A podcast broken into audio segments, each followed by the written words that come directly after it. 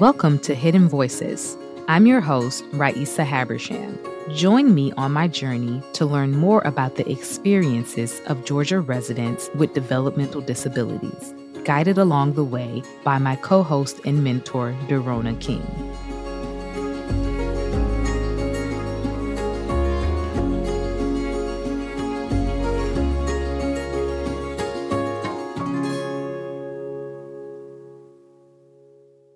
Meeting Garrick and Azir on the last episode made me hyper aware of how many assumptions I didn't know I had about people with disabilities. And it made me wonder how many of those assumptions have been influenced by my own experiences. What kept replaying in my mind from that conversation is how Garrick and Azir navigate dating. I had assumed that they practiced talking to women so they could make sure they were approaching them with respect.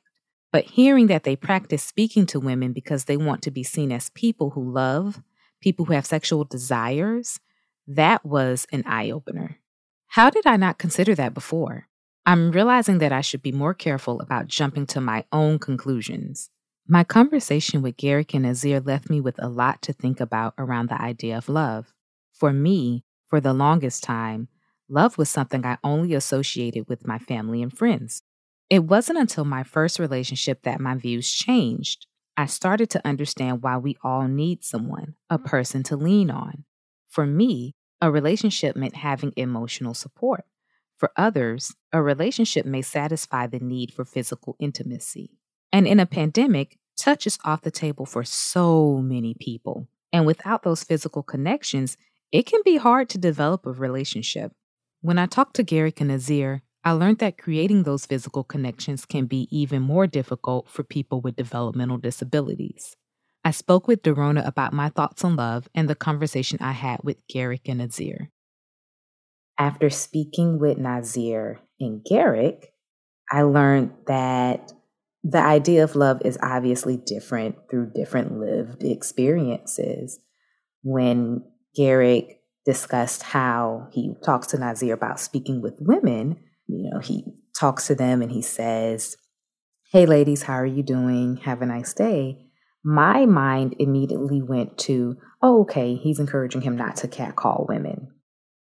But when I asked Garrick why he did that, Garrick's response was, Well, people assume that people with disabilities don't have feelings that they're, you know, oh, they're adorable or they're being cute or they don't understand the concept of love. And that never crossed my mind. Given what you're processing, what's changing? I think for me, just being a bit more open minded, being a bit more compassionate as well. It's also ironic saying this aloud because as a journalist, that's usually what I bring myself into in my work.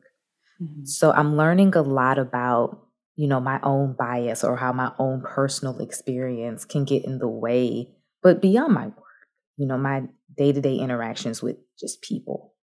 Yeah. It's challenging to face our own assumptions, especially when we begin recognizing they may be negative assumptions, right? And the, the ones that we have, we really inherited from our our surroundings, our culture, our society.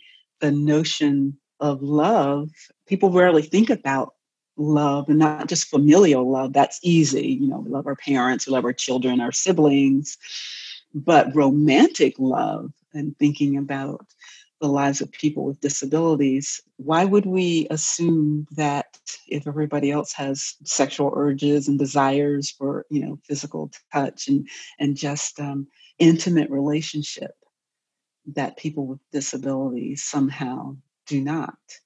There are reasons why our culture has gotten there. Um, the assumptions around love and intimacy for people with disabilities is really based upon the attitude from society that people with disabilities are somehow asexual, or if they are sexual, it's almost considered deviant or perverted that's a real big issue for people with disabilities, which really gets in the way of um, expressing and having a, a model of how you express that you are attracted to someone without it being perceived as as something wrong we have really low expectations as a culture for people who are perceived different. And I think one of the things that our conversations can do is maybe raise expectations.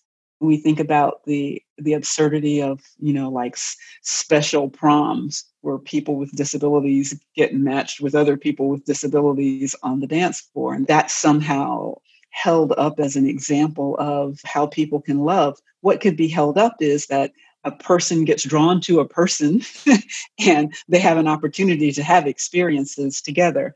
But that's not the case. There's almost there's almost this poverty of experiences around relationship and love for people with disabilities because it just doesn't get held up to happen when you mentioned the prom it reminded me of a story i wrote about a young woman who became prom queen and my editor, in part, wanted me to write this story um, because she had a developmental disability.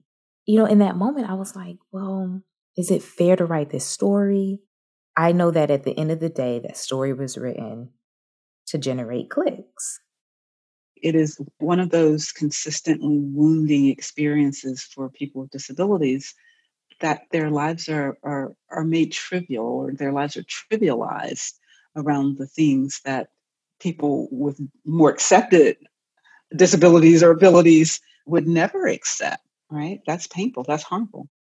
You know, the thing that I wonder, you know, most is how do you navigate finding that person, especially in the pandemic? You know, you can't really go out and meet someone and you know, how are you navigating this? Are you turning to online dating? You know, is that what someone with a developmental disability would navigate as well? If there is someone out there who's created a dating website for people with developmental disabilities, and does that segregate you from a population of people that you deserve to date as well? And then adding to that, you know, what if you identify as LGBTQ plus? Those are questions that the entire population is probably wrestling with um, and the approach, for example, the citizen advocacy approach is going to still be what is the most typical, what's normative. And it's the same for people with disabilities. And the assumption you brought up this would there be a disability dating site? So that plays into some of the same old assumptions that people with disabilities only or will want to be around or need to be around other people with disabilities. When the reality is people want to be around diverse people. It's it's not a disability issue. It's a it's a love issue. It's a it's a it's a need and desire to be around other be with and around other human beings. So an answer to how does that best happen is through people. It's usually not through systems. You know, what about, you know, if you want to have children? Well, it typically happens the old fashioned way. right? You know, there's just there's really one way that that baby gets produced. So that some sperms has to meet the ovum. So people with disabilities again should have the opportunity to do the same. You know, people may adopt children, but the conversation should not be one that's thwarted or discouraged when someone who might be interested in um, and caring for a child. People are told they shouldn't have children. People with disabilities they shouldn't have children. Um, the eugenics movement is is no longer a movement, but the ideas of um, eugenics is still practiced. Women, we don't see eugenics in the same way where people are just routinely sterilized. But I do know that young women, particularly say in the foster care system, who have disability labels are immediately at puberty given birth control pills. Wow, that's mind blowing. so it's complex. We don't have answers, right? What I do know is that people should have the experiences so that they can make the choices that they want for their heart. This really disturbed me. The thought of someone controlling my body, my choices, my reproduction I couldn't imagine someone deciding whether or not I'm fit to raise a child. I couldn't shake how violated I felt at just the thought of that. Dorona suggested I meet with Emily Seabury, an artist and mother to newborn Jacob. Like many new moms, Emily couldn't stop talking about Jacob, the bond she has with him, and the joy he brings her. So I um, just had a baby. His name is Jacob Riley Seabury, and he's the sweetest, best, well behaved baby that I've had. He is four months old now, and he's talking up a storm in baby talk, and he knows how to do a lot of things he's supposed to be doing in his milestones this age. And he loves his mommy and daddy. He never takes his eyes off of mommy, and he's starting to never take his eyes off of daddy. He was seven pounds and two ounces, and it was very amazing to have him out and to be able to see what he looked like and to be able to bond with him and be with him. It was kind of hard for me for the first few months. It took me a while to realize that I was a mom, that I was actually a mom, and that I'm actually have a baby that I'm going to be taking care of the rest of my life. He's he's mine. I heard that you're also a bit of an artist. Can you talk to me a little bit about your artwork? Yes, I'm a very multi-talented artist. I've done things uh, with jewelry, making necklaces and bracelets, and stained glass mosaics, which I had more access to when I was in the church program. Right now, they're closed because of coronavirus. I've done paintings, acrylic paintings. I'm planning to start a small business somehow, doing making either making candles or sugar scrubs or both. I have a candle making set that my dad got me for my birthday and so hopefully I can learn how to make those. Emily has multiple labels that affect how she is viewed by society. This affects her access to employment, health care, and her ability to start a family without excessive oversight. This has resulted in a lot of anxiety for Emily. Emily's support system usually consists of her fiance, William Smith, her stepmom, and her extended family. Since the pandemic, though, Emily has had to rely a lot more on her fiance, which makes me think about how much I had to lean on my husband for financial support when I quit my job in July 2020, mid pandemic. In relationships, there always comes a time when we have to lean more on our partner. Emily and William are no exception. Can you talk to me a little bit about, you know, how your fiance has been supportive of you through this process? And and can you also tell me, you know, a little bit about how you two met? Yes, me and my fiance have known each other for over 10, at least 10 years or over. Um, we met through the Holy Comforter Episcopal Church um, Friendship Center, and we've been off and on, off and on so many years. We didn't really think it was going to work out. We've broken up, got back together, broken up, got back together. It's just like a nonstop love and hate relationship. Once the baby was born, like I had gone to a fortune teller, my friend from the church, one of my friends from the church had taken me there and paid for my uh my reading she had actually told me that William was going to be the one in my life. I didn't believe it whatsoever. I was like, there is how on earth is he going to be in my life when he doesn't do anything he's he needs to do? He doesn't take care of himself. Da da da da. And lo and behold, when I had the baby, he was on top of everything. His whole personality changed. He has been so responsible, so on top of everything, so nice, so sweet, so you know, he's such a great dad with the baby. He's such a great fiance with me. We're going to get married sometime next spring, and he's planning to adopt a child. And also, I've been getting counseling with me and him just in general with our own mental health services, and that's helped a lot too. And the more I realize things that need to be changed, the more I work on changing them for the better for both of our relationship and also for the well being of the baby. The main thing is, is even though I got pregnant by another person, his love for me is so strong. He'll do anything for me, including marry me, even though the child is not him. It's it, his, uh, including everything that he's done for me and been there for me, no matter what. His love is very strong for me, and my love is growing the same. And I appreciate everything that he has done for me. Ever since the baby's been born, all I can do is appreciate and be grateful and tell him how much I love him and how much I appreciate him and try to remember the good things that he's doing. I feel a difference in how I feel about the whole relationship. And, and what really woke me up is when he actually was the one who stepped up to the plate. He was the one who was the father since the baby's been born. He was the one who's always been in my life. Like many new mothers in the pandemic, Emily is navigating the challenge of having limited access to her doctors. On top of that, Emily has had to deal with prejudice from people within the healthcare system because of her disability. Well, to be honest, um, somebody already called DFCS on me in the beginning before I even had a chance to take care of the baby. Like I would, I took him to his first appointment at the pediatrician's office, and of course, I was going through changes as a new mother, and my anxiety was sky high when I was in the office, of course, because it's new territory and my first appointment with him, and I don't know my baby. I'm still getting to know him and stuff, you know, all this new stuff. And next couple days, DFCS knocks on my door and says that there's allegations against me of some sort, and uh, that they need to do a check in or whatever. And basically, they they kept an eye on me for a couple weeks until they had no proof that anything was going wrong, and they closed the case they had to prove that I had a support system because of my mental illness, I guess. I want to ask you, you know, what would you want people to know about having a child as a person with a disability? Because they did that, it made me feel like they don't even give people a chance when they just have a baby. Of course, they're going to be going through mood swings and stuff. They're going to have anxiety. It's it's normal for you to go through a lot of hormonal changes after you have your baby just because you're going through a lot of hormonal changes, if you have support that you need, you're gonna be okay, and they can't judge you like that. Just stay cool, calm, and collected because that's the only thing that got me through DFCS leaving me alone is basically staying calm and collected. My I called my adoptive mom for support because they had come right after my adoptive mom left.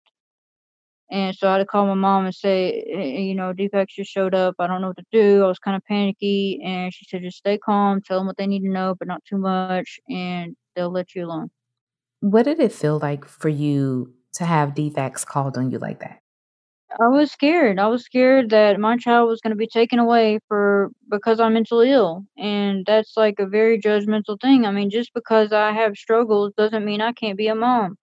I've gone many years through stability before I got pregnant, and the reason I decided to keep the baby is because I knew I was doing well and I knew I could do well.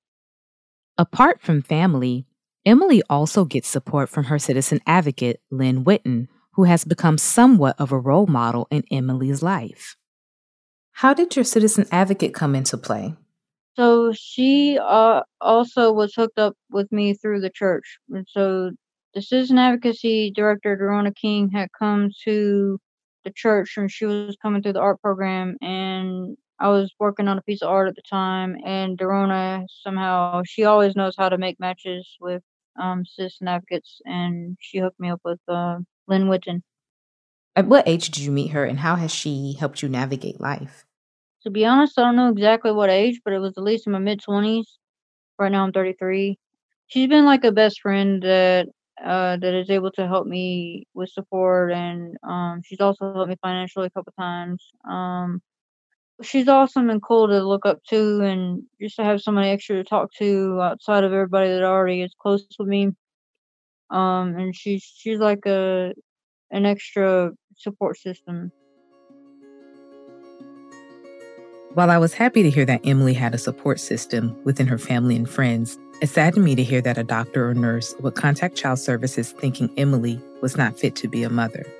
While someone with a disability might experience prejudice or pushback when falling in love or starting a family, others may call her brave for going through with it anyway. I talked with Dorona, who explained why we might reconsider using the word brave. I mean, and I guess I say brave because, you know, there are a lot of people who take into consideration, you know, things about how their family thinks and just ignoring it and tossing it out the window. I think it says a lot about that person. It says to me that you want to be able to have the freedom to make your own decisions without somebody dictating that for you and what that looks like that's part of a larger issue. Um, we, I think we might have mentioned exploitation, certainly disability porn for people, that people become heroes somehow who have disabilities just for doing what people do. And until we get beyond that, um, of accrediting almost like this, oh, superhuman, extra special, overcome all the odds when people with disabilities do what people with disabilities don't do, then we haven't moved that pendulum of what our assumptions are. They aren't heroic. they are people, people in love, doing what people in love have done for thousands of years. I never thought about that. They may not want to be considered brave for what they're doing because is it considered brave to, you know, fight for, you know, equality or fight for what you know you deserve? That's probably what they don't want to be called. They just want to be acknowledged as people who make decisions and people whose decisions should be respected going forward.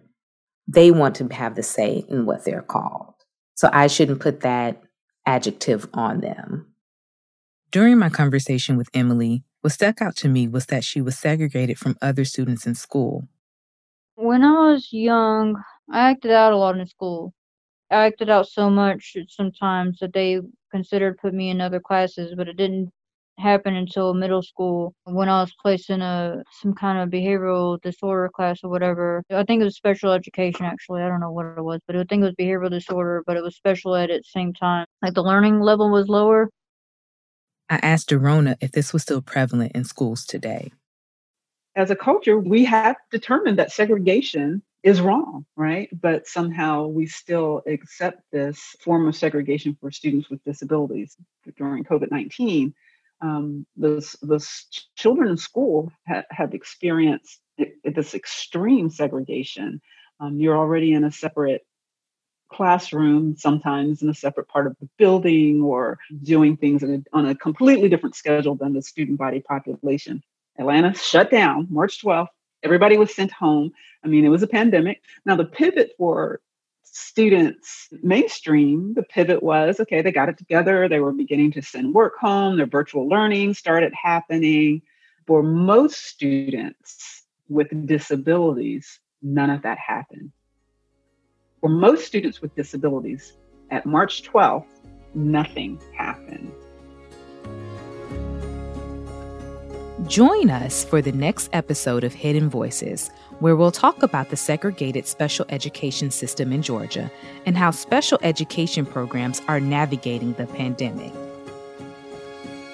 This podcast is a collaboration between the Georgia Council on Developmental Disabilities, Resurgence Impact Consulting, Citizen Advocacy of Atlanta and DeKalb, and L'Arche Atlanta, made in partnership with Frequency Media. I'm your host, Raisa Habersham, and Derona King is my co host. Our executive producers are Irene Turner from the Storytelling Project and Michelle Corey with Frequency Media. Ina Garkusha is our producer. Matthew Filler is our editor. Hidden Voices is sponsored by the Georgia Council on Developmental Disabilities, whose vision is a state in which all persons are included in all facets of community life have choices while exercising control over their lives, and are encouraged to achieve their full potential. GCDD advances social and policy changes that further an integrated community life for persons with developmental disabilities, their families, friends, neighbors, and all who support them. This podcast grew out of their larger GCDD storytelling project. You can find out more about them and their great advocacy for and with people with developmental disabilities at gcdd.org.